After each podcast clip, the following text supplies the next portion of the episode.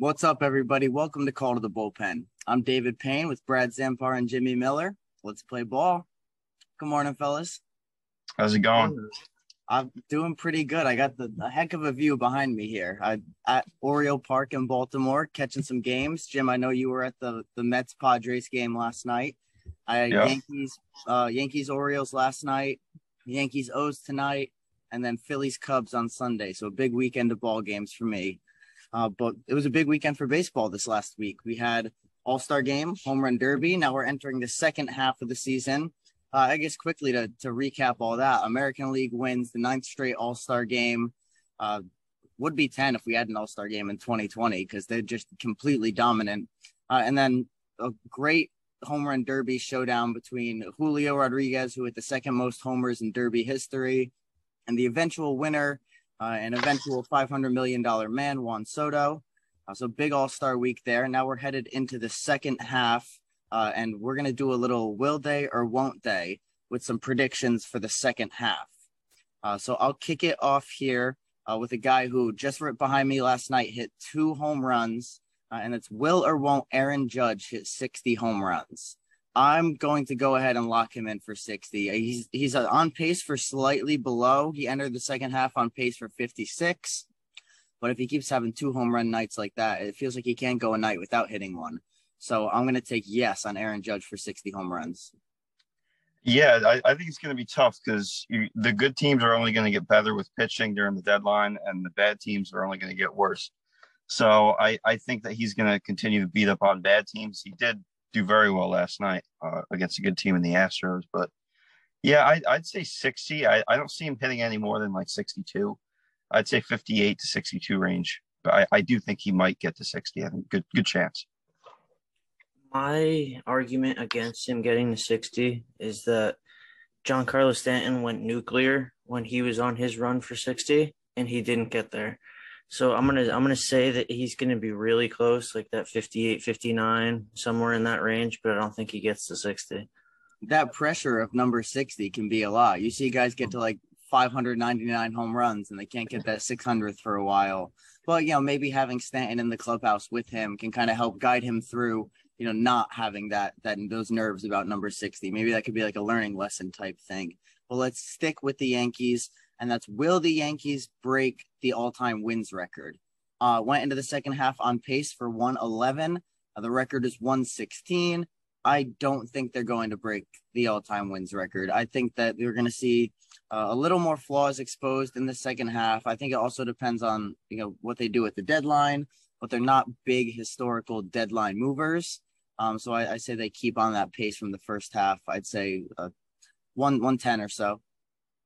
Yeah, I agree. I, I don't think they break the all time wins record. I I yeah, I'd say one tens probably their max. I do definitely think they break hundred, but that's a lot of uh, pressure to be put on, especially as the games get bigger and um, their flaws get exposed if they don't make moves during the deadline. I I don't think they break the all time record. Yeah, I think they'll have their best season in 21st century, which all they have to do is get to 104. But I don't think they'll come close to that 116. They're destined for that 105, 110 mark. Now, the team that broke that all time wins record back in 2001 and hasn't made the playoffs since, Seattle Mariners, are uh, real close to a wild card spot, if not in one. Uh, so, will the Mariners finally make the playoffs again? I'm gonna go no. I just don't ever trust the Mariners to make the playoffs. It's happened like once in our lifetime. I, I just can't picture the Mariners in a playoff bracket. So I'm gonna go with no. I don't, I don't think that J Rod can carry them there, and I think that they're not exactly as strong of a team as people suggest. Yeah, I don't think they do either. I they they might be a wild card team. Um, but yeah, I'm I'm I'm gonna go no. I, I just don't really think they're gonna make the necessary moves during the deadline to put them over the edge. Yeah, I'll go. I'm going to go with yes. I do believe that they are going to finally break that streak, and the Phillies will take over for the other team that will have the longest streak now. But I feel like the Mariners are, they've the. I think they're going to be in there in the wild card. I would say is my final projection for them. Now, next, uh, we'll go relevant to what Jimmy saw last night in Padres Mets. and that's will Tatis and DeGrom stay healthy once coming back? Uh, and I'm gonna go with I'm gonna say a yes for both of them. I I was right about Chris Sale getting hurt again. I, I made that prediction correctly that he wouldn't last long. Uh, but Degrom seems like he's doing well. He had a little soreness issue and then went out and and you know threw fantastic again. I think he's just got to push through a little bit. I think is what it, he's always going to have a little bit of soreness. He's always going to have a little bit of, you know, being that tall, lanky guy that throws every pitch 100 miles an hour. There's always going to be a little something. So I think in a, a real hard playoff push like this, he would push through it. Uh, and they're just making sure that he's ready to go. So I'm going to say yes to that. Hopefully, Tatis is staying off motorcycles. I assume he'll get a lot of DH at bats now. So I'll say yes to both of them staying healthy. Yeah, I, I think Tatis being a position player and DH if needed, I, I think that gives him a better chance of staying healthy. Um, Degrom, I look at Degrom like less moving parts than Sale in his windup. You know, his windup's very clean, so I, I think there's less that can go wrong with Degrom than Sale. So I think he does stay healthy, but like you said, he has to push through just regular soreness. You know, like that's going to happen. Every every great pitcher pushes through it.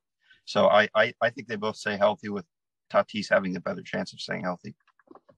Yeah, I like them both to stay healthy. I feel like they're both still, I guess, young enough. I mean, Degrom has somewhere in his arm, but it's still nothing crazy for a guy his age. And I feel like Tatis is young enough where he's just gonna. It just took him a little longer time to heal from a freak injury like that. So I feel like he should be good and for the long run.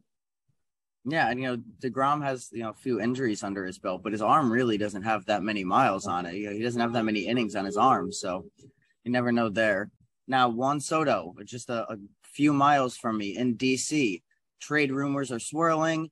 Uh, will they or won't they? I'm going to say they won't. I think that uh, strictly as a business decision, almost, uh, they're looking to sell the team, and all their buyers are not interested in buying the team with no one to build around. Um, so I think that st- strictly for financial purposes, to sell the team, the Lerners keep Juan Soto around uh, and then the next administration will build around him. Yeah, I don't think they give him up either. Uh, I, I, don't think any team really has the means of um, getting him without sacrificing their future. You know, like you look at the Mets, they're you know potential candidate, but you know they're going they're going to get Soto, but they're going to give up half their lineup for the next decade. You know, if they make that deal happen. So I don't see any team going after him like that aggressively with their big prospects in mind. You probably have some teams that will try to maybe lowball them in the trade, but they're obviously not going to take that. So yeah, I think he stays. Yeah, I think it's inevitable that he's going to end up staying. I feel like a trade does happen. It'd probably be this off season though, given that if they don't end up actually selling the team, or if they end up selling the team and the new ownership buys them out, then you won't even be talking about it ever again. Now jumping to the AL East, uh, it's we went into the break with every team at 500 or above. Uh, will we end the season that way? And I'm going to say, not not finish it over. Maybe finish it with every team at 500. Um, but I don't think we'll all finish over 500. So I'll say no. No, I mean, I, I really don't, especially after last night. I don't really see the Red Sox being a 500 team. Yeah, I, who knows what they'll do before the deadline if they keep going in this direction. Um, I, would say it's possible that every team finishes with 80 plus wins. I'll say that, but to say every team's going to finish over 500, I don't, I, I don't really think that's going to happen. Yeah, I'll go with two. There's maybe, maybe a third team falls under 500. I feel like the Red Sox, they're, if they end up selling, they'll be an inevitable under 500 team. Orioles is it'll be the best losing season they've had in less than half, less than or more than half a decade. So I mean, it'll be a losing season, but bright futures. And then I could see the Rays finishing below 500. They've been decimated by injuries all year, and it's finally going to starting to catch up to them a little bit. So I feel like they could be a team that just just ends up below the 500 mark. And our last one for will or won't they? Uh, Julio Rodriguez, J Rod. We're on 30 30 watch right now. Uh, 16 home runs, 21 stolen bases. I'm going to go ahead and lock him in for 30 30. I think that the 30 stolen bases is inevitable. Uh, you get 21 in the first half and 16 home runs. He just went on a home run tear at the Derby, probably feeling good heading into the second half, was the talk of the All Star game. I'm going to go ahead and lock him in for 30 30 this year. Yeah, I definitely think he gets there. The stolen bases are going to be cake for him. He get that in a two week span. But the, the home runs was he had 14 to go. That's definitely still very possible. Um, I I think he gets it for sure. I'm, I'm gonna go with no on this one. I don't feel like he's gonna get that home run total. He'll have probably 25 plus, but those last five, I think, for a young guy like him, probably gonna start seeing pitchers pitch him better to his weaknesses. I feel like he'll be just short. Now, I would make a counter argument to you that maybe your Mariners playoff prediction is dependent on him having those home run numbers. So it could be a, a bit of a double edged sword there. Now, let's talk about something going on in the minor leagues that we know is going to be coming to Major League Baseball soon. Uh, we're all have some pretty passionate discussions about the shift and, and what that means. Uh, but there's some some lines on the field now, a little cone behind second base. And uh, what which league is that in? Uh, it was in. They're doing it in the minor leagues. They're yeah, starting so, it down there in the FGC. One of the minor league leagues is doing that. It, it, in my opinion, you can limit the shift without having literal marks on the field. The, a baseball field is one of the most beautiful things on this planet, and there's supposed to be two white chalk lines on it, and they're the foul lines. I think that it's it's listen, it's as easy as all infielders need to have one foot on the dirt when the pitch is thrown. Uh, third base and shortstop can't cross to the right side. First base and second base can't cross to the left side. Boom! I fixed the shift right there. Rob Manfred, you're welcome. It's not. It's something where we have to be drawing cones and lines on the field. It's hideous. I don't like it, and I'm sure you guys agree. Yeah, I, I totally agree. Well, I'm as you guys know, I'm very, you know, not I don't want to say anti-shift, but I, I definitely think there should be limits. You know, you, you looking on the TV, you don't realize how far these guys are playing in the outfield. Like going to the game yesterday, Cronenworth was basically playing 30 yards into the uh, right field grass. Like that to me is way too far. But I agree. You know, if you're on the left side of the infield, you're there for a reason. You shouldn't cross second base. If you're on the right side of the infield, you're there for reasons. You shouldn't cross second base. I think it's as easy as that. You don't have to have those lines out there. So yeah, I, I think you, you you limit the shift without having to do all that. Yeah, I just I just don't know why they would put them on in the first place. It's umpires can make a call like you have to start there. We're not we're not throwing pitches. It'd be pretty pretty easy to just enforce that. And I feel like it's something that is very simple and they're gonna find a way to mess it up. So, Jimmy, do we have some uh, major league players of the week from this last week? We had a, a All Star game, so there wasn't all that many games, but between the festivities and the the games that were played, what Sunday, a Thursday, Friday, you got something for us?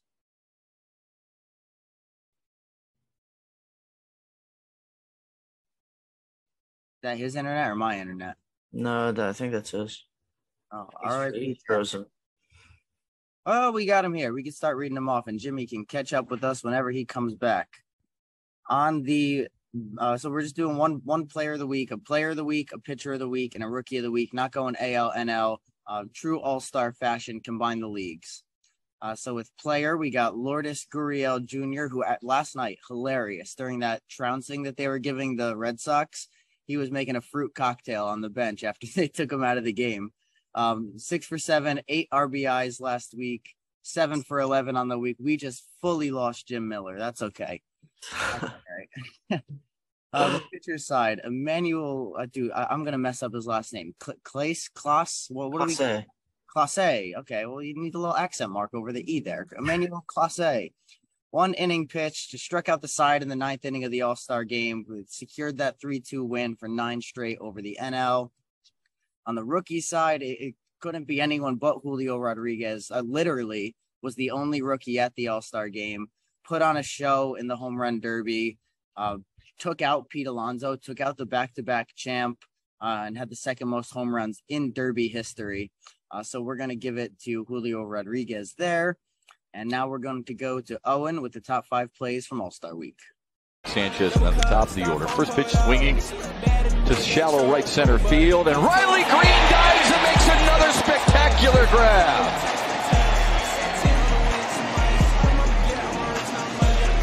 Man, my house with a walking stick, and I made fun of him for about a month. Off the deflection, Didi Gregorius somehow there is outnumbered. Skipped a little bit. This one is lifted down the left field line into the A's bullpen. Josh Smith, long way to run, and what a play by Josh Smith. Now, Nick Allen will tag and score easily, but for a guy who was making just his second start in left. Left with abdominal tightness. He had a double and an RBI. Joc Pederson, right field. Mookie. Oh, have a night, Mookie Betts. He robs Pederson and with a sliding catch and on the way to the postseason. This off the mound. Beautiful pick by Jimenez. And an absolutely ridiculous effort for two outs. Man, oh man, one of the best plays ever in an all star. Oh, and for those, now we're going to go to Cooper with the MLB colorized photo of the week. Welcome back to Photo of the Week. This week's photo shows Joe and Dom DiMaggio posing with Ted Williams for a photo at Yankee Stadium before a game. Joe and Ted are famously known by all baseball fans, but Dom is often forgotten. Dom played with Ted for 11 years, from 1940 to 1953, including 43 to 45 due to military service. We all recognize the link between Ted and Joe in terms of baseball lore, but Dom was the other link. During his time with the Red Sox, Dom and Ted became close friends which would last for the rest of their lives. A close bond which would also include infielder Johnny Pesky, who has the right field foul pole named after him at Fenway Park. Thanks, and back to the guys. Thanks to Cooper. No power rankings this week. There weren't enough games played to justify a change in the, the rankings, although um, these guys that are visiting here behind me, uh, I would like to see them drop a spot. We got a Jimmy coming back. Well, it's the end, anyways. No, no, no power rankings. Uh, we'll do a updated power rankings again next week, and that wraps it up for this episode of Call to the Bullpen. Jim, we covered covered the players for you. We got you. You got it. All right. Sorry, Yeah, my we my got you. phone Don't, worry. We covered it. All right, my bad. Follow us on socials at CTBP Pod, Instagram, Twitter, TikTok, uh, and we'll see you all next week with another episode.